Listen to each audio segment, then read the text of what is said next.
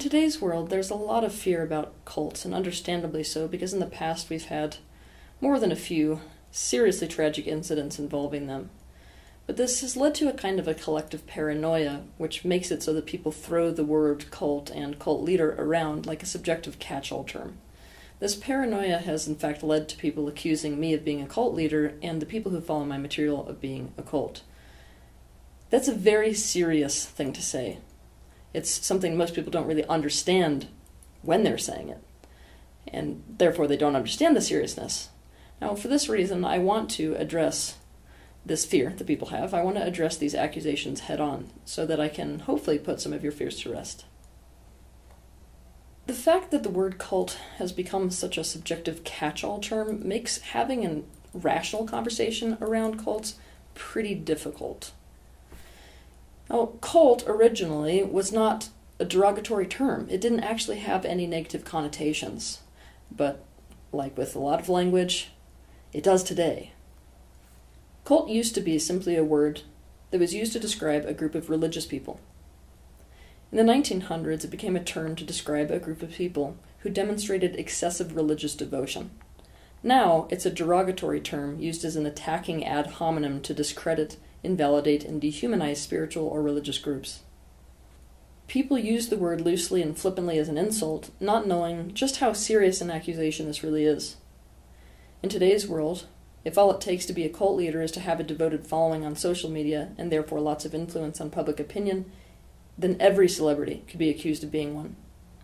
When most people are using the term cult or cult leader, they're not actually working with a solid definition or even a solid list of criteria. Instead, they're using feeling or association. This is very slippery territory, and this slippery territory we found out during the witch trials. Back then, we found out just how dangerous it was when we didn't have proof, only accusations. As we know from back then, the feelings and associations that made someone convinced that a person was a witch were usually not based on anything other than a person's own insecurities. For example, let's say a male judge was threatened by the idea of a female in power, he would condemn a woman as a witch when she tried to change the law regarding inheritance and land tenure.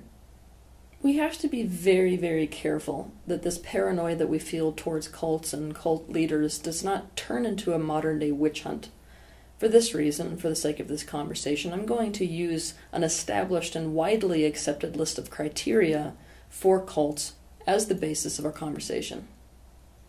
The first thing to understand before I go any further I am a personal transformation revolutionary. I am not a cult leader. Teal Tribe is a shared personal growth community based on the information and the material that I create. Teal Tribe is not a cult two PhDs, Janja Lalich and Michael D. Langone, in association with the ICSA, created a cult checklist, a way to tell if a group is in fact a cult or not. I'm going to focus on their assessment for the sake of this discussion. The following list is a collection of behavioral patterns that are commonly found in cultic environments. 1. The group displays excessively zealous and unquestioning commitment to its leader and whether he is alive or dead, regards his belief system, ideology, and practices as law. I ask that people have unwavering commitment to themselves, and part of this, which is a cornerstone of everything that I teach, is in fact questioning. Unless you're questioning things, including yourself, most especially yourself, and the things that you're learning, there's no way to find out what is true for you personally, and so there's no way to actually build a life for yourself that is in alignment with your authentic truth. On top of this, I offer my perspectives as perspectives, not as law. 2. Questioning, doubt, and dissent are discouraged or even punished. I encourage questioning. Questioning is, in fact, what I'm all about. My series, Ask Teal, is all about questioning. Me on stage, it's all about questioning. On top of this, I find doubt actually to be quite healthy Doubt is going to be the basis for personal expansion.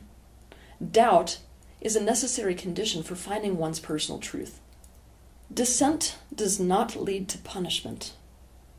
There are people who are perfectly welcome in this group that I have of people who follow my material, even if their opinion differs from mine. And if you spend time in my forums long enough, you'll see that this is the case. Oftentimes, there's conflicting viewpoints. Now, it's my belief that conflicting viewpoints actually leads us to higher truth when we're able to have a constructive conversation about it. 3. Mind altering practices are used in excess and serve to suppress doubts about the group and its leaders. No consciousness altering states are encouraged by me or used by people who follow my material for the purpose of suppressing. Why? Because suppression is something that I actively teach against. All of the practices, tools, and processes which I teach are designed specifically for the opposite of suppression. They are designed specifically to help somebody find things like freedom, peace, clarity, health, and authenticity. 4. The leadership dictates, sometimes in great detail, how members should think, act, and feel. For example, members must get permission to date, permission to change jobs, permission to marry, or leaders prescribe what types of clothes to wear, where they can live and can't live, whether or not to have children, and so forth. Like every other person, I have ideas and opinions about what the healthiest thing for people to do and to think is. Like every other spiritual leader, my opinion is in fact the cornerstone of my entire career. That being said, they are perspectives. That being said, nobody is required or pressured into following what my advice is. It is an offering. It is a decision that people make whether to pick up what I've said and adopt it or not. If people are trying to force themselves to do something that's not in alignment with their own personal truth or they've got resistance to it, then that's bulldozing, which is another thing that I teach against. So it's not healthy if somebody's dictating the way something should be to just go in alignment with that if it doesn't feel good to you to do. I don't tell people who to date who to marry. They don't need my permission for any of this. I don't tell them what job they can have or not have. I don't tell them whether they can or can't have children. People who are following my material have their own lives to live. They get to make their own decisions. I don't even tell people what their purpose is, even when they ask me. If people ask for my opinion, I will give it to them. I will give it strongly. It is then their decision whether to adopt that opinion or not. My overall intention, if you follow my material long enough, is for people to really own their own free will and to learn to govern themselves. Feeling like somebody needs permission is in opposition to this concept in the first place. 5. The group is elitist, claiming a special exalted status for itself, its leaders, and members.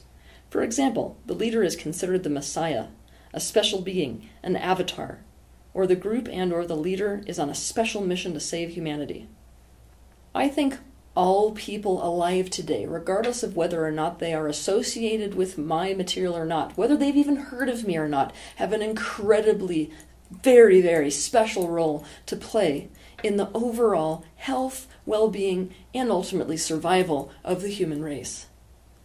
Because of this, all people on earth are special because they have this very special role to play in that overall picture of health of human life on earth.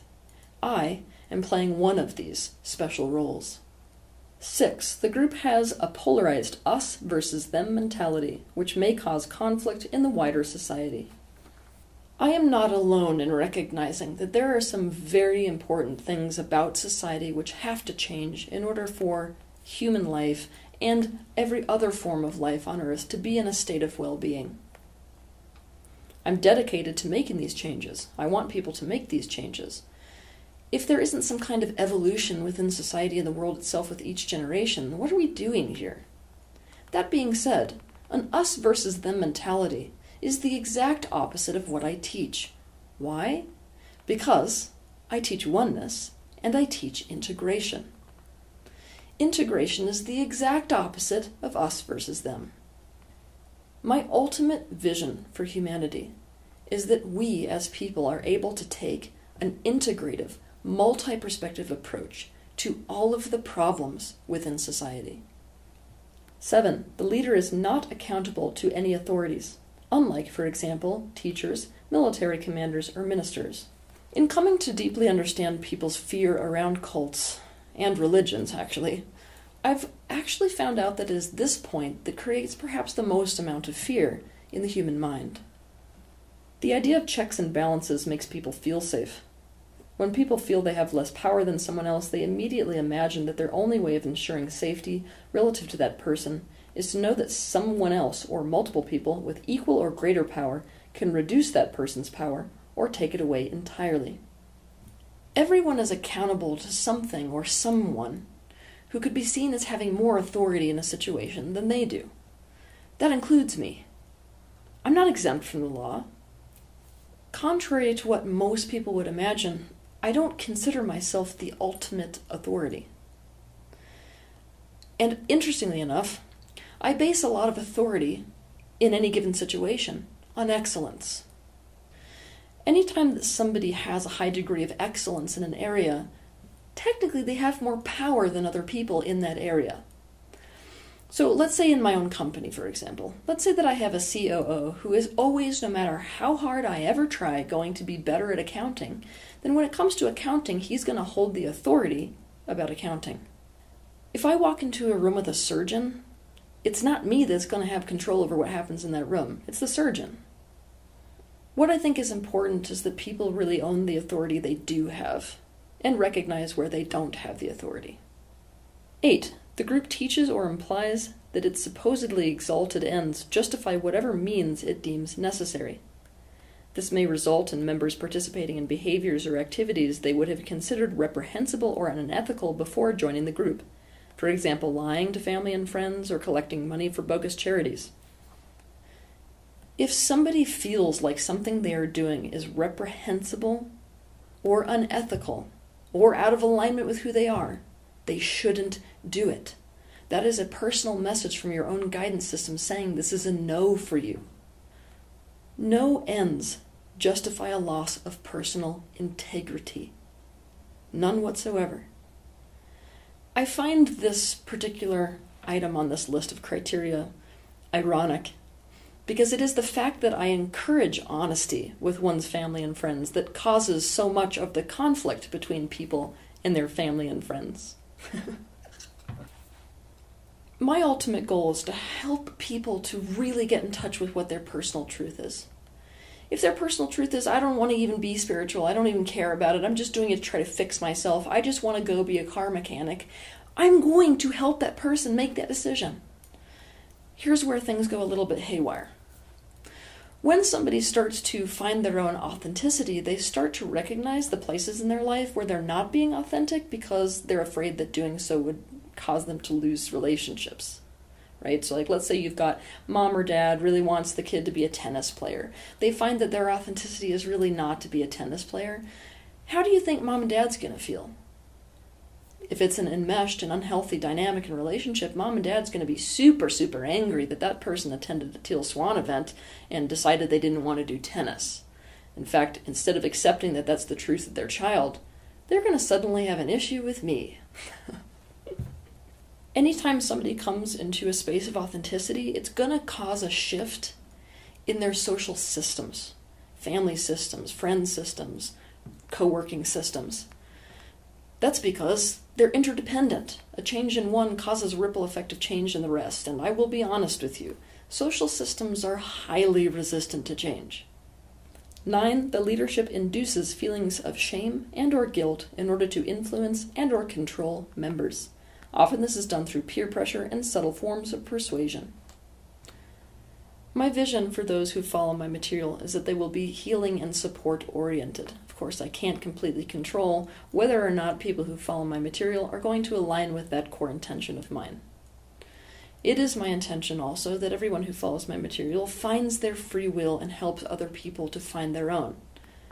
That being said, I do not see how shame or guilt can actually create any positive changes in somebody's life. Because free will is such an important part of my core message, I don't personally condone anybody who is succumbing to peer pressure or using peer pressure as a method of trying to create cohesion in a social group. Guilt and shame are not tools to be used in an authenticity based community. Why? Because those tools are in and of themselves an oppositional force to authenticity. That being said, it is quite common when people have conversations, whether they are in person or take place on a public forum, that when somebody says something, even if it's not to directly shame someone, someone may feel shame because of reading it. So it's very important to clearly distinguish between someone actually shaming you and feeling shame in response to something somebody has said. 10. Subservience to the leader or group requires members to cut ties with family and friends and radically alter the personal goals and activities they had before joining the group. I teach people to question everything, listen to their own internal guidance system, be honest with themselves, become their real authentic self, explore their shadows, set themselves free from fears, and own their own life to the degree that they can fully live it.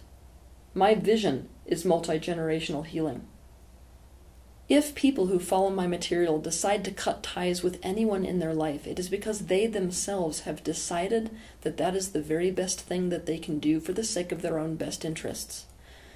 It will be interesting for those of you to know that even though when somebody makes that decision for themselves, I'm not going to get in the way of that decision. A part of me always feels sad when people make that decision. Why? Because it takes this potential of multi generational healing or collective healing off the table.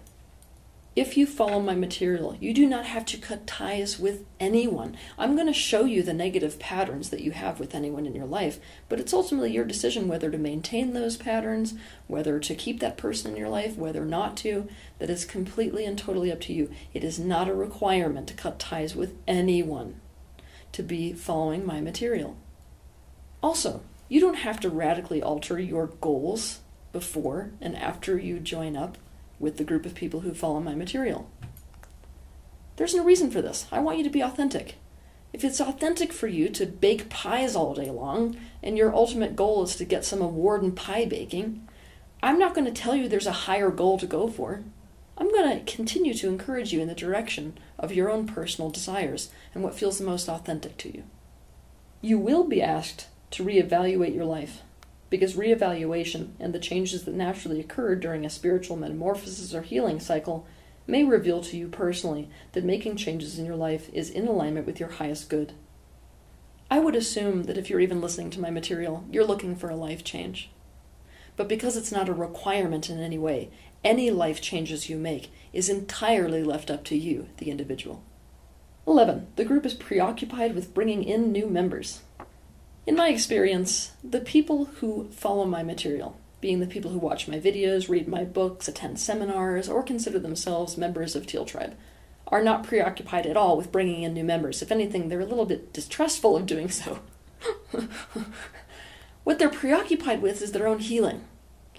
Now, if people are sharing my material, which is very different than trying to procure new members, if they're sharing my material, the reason for that is usually because people want validation for what they're doing. They don't want to go on this healing journey by themselves. And also, there's a lot of people in their life they may think might benefit by what I'm saying, the things I'm teaching, the processes that I'm showing people. We really do need to get that sharing content is very different than attempting to recruit people. On a personal note, I would selfishly hope that the quality of my material would be high enough to inspire people to subscribe to my channels, to share my material, and to connect with each other. There's no need to convert people when something feels good or when something has enough obvious value. 12. The group is preoccupied with making money. My company is a for profit company. That being said, finances is not the central theme of my career. If it was, I wouldn't be making so much free content. I also wouldn't be giving so much volunteer opportunity and so many scholarships. The people who follow my material do not try to make money for myself or for anybody associated with this, including the Teal Tribe, because they have their own lives to live. Everyone who's associated with me in any way has their own careers, has their own families, has their own bills to pay. No one is required to give money to be part of anything that I do. A person can decide that they don't want to spend any money on any of it, and what they can do is simply watch the free content that I put out every single week. If you actually looked at all the free content I have on the internet, you'd be there for weeks upon weeks upon weeks upon weeks, just learning all there is that I've made available. Now, if somebody decides that they want to participate in one of the events or one of the products that I may offer, it's going to be the same as an evaluation of whether somebody's going to spend money on anything in the marketplace. It's about whether it has enough value to you. And like I said, if somebody really lacks the finances, they're encouraged to contact us to try to work out some way or some arrangement that they can attend despite feeling like they have a lack of resources. I also have to make it clear that there's no membership fee or tithing that anybody would have to pay to follow my material or to consider themselves a member of Teal Tribe. 13. Members are expected to devote inordinate amounts of time to the group and group related activities. No one is required to do anything in this group, and I think you would find with the majority of people who follow my material that requiring them to do something would meet with incredible resistance. it is completely up to the individual how much time they want to dedicate to anything, and that includes following my material or volunteering for events or anything that they dedicate their time to. That being said, if anybody's considering dedicating their time and effort and energies to something that we're doing, like an event, I highly encourage you to look at your expectations and also your limitations, and to have an open and candid conversation with any of my team members that might be organizing these events to make sure that both of you are on the same page about just how much time will be required. Another way of saying this if you feel called to dedicate your time, but you only feel like you should be dedicating six hours of time, but we may have a retreat going where 10 hours of time is the requirement, you're going to start to feel used. So it's good to have that conversation before you get into the situation. 14. Members are encouraged or required to live and or socialize only with other group members. No one is encouraged only to socialize with other group members or people who associate with my material. In fact, I find this incredibly unhealthy. If people choose to primarily connect with other people who resonate with my material, the reason is because that's where they feel the most connected, the most supported, and the most understood. It is my hope that we could create the kind of society that whether people follow my material or not, that a person who does subscribe to my material could go across the street with somebody who doesn't and find the same level of support, the same level of connection, the same level of understanding. 15. The most loyal members, the true believers, feel there can be no life outside the context of the group. They believe there is no other way to be and often fear reprisals to themselves or others if they leave or even consider leaving the group.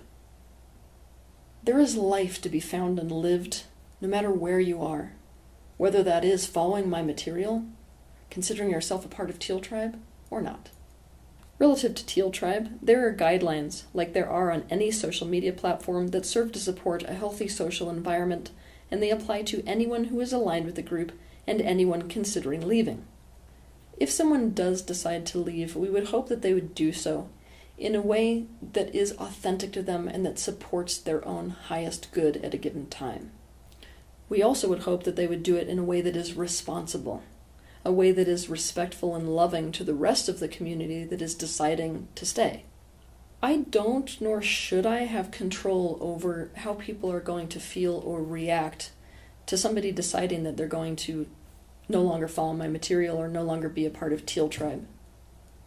That being said, there is absolutely no reprisal, no consequence, and no punishment for deciding to leave Teal Tribe. I personally would simply hope that if they did that, they would do it in a way that wasn't a push away, shall we say, to the rest of the people who decide to be in alignment with what the group is doing, to be in alignment with the material that I teach. Also, Teal Tribe is open to people returning. There have been quite a few people who have decided that it's just almost too much for them and so they want to take a break and then they come back. And then sometimes they take a break again and then they come back. And some people leave and don't ever come back. But it's still an okay relationship that people in the group may have with them. Abraham Lincoln once said that no man is good enough to govern another man without the other's consent, and then it must be considered that the giving of consent is an act of free will, and therefore the giver of consent is governing himself by giving his power away. If people are worried about being led astray or worried about joining a cult, the problem is really about two things lack of self trust and fear of influence.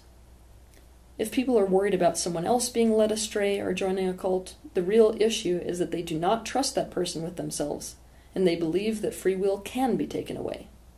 If self trust and belief in one's own free will did exist, one would trust themselves to keep on the path of what is right for themselves and the world, regardless of other people going astray. The real conversation to be had, which is being highlighted by the topic of cults, is about free will and influence. Therefore, ask yourself why don't I trust myself? Why am I afraid that I can be influenced into losing my free will? Let this be the real conversation between yourself and those who you think have joined a cult. Why don't you trust them with themselves? Why do you think they can be influenced into losing their free will? The answer to these questions that you will be asking yourself is a good measure of what you actually think of a person. At the end of the day, it's insulting.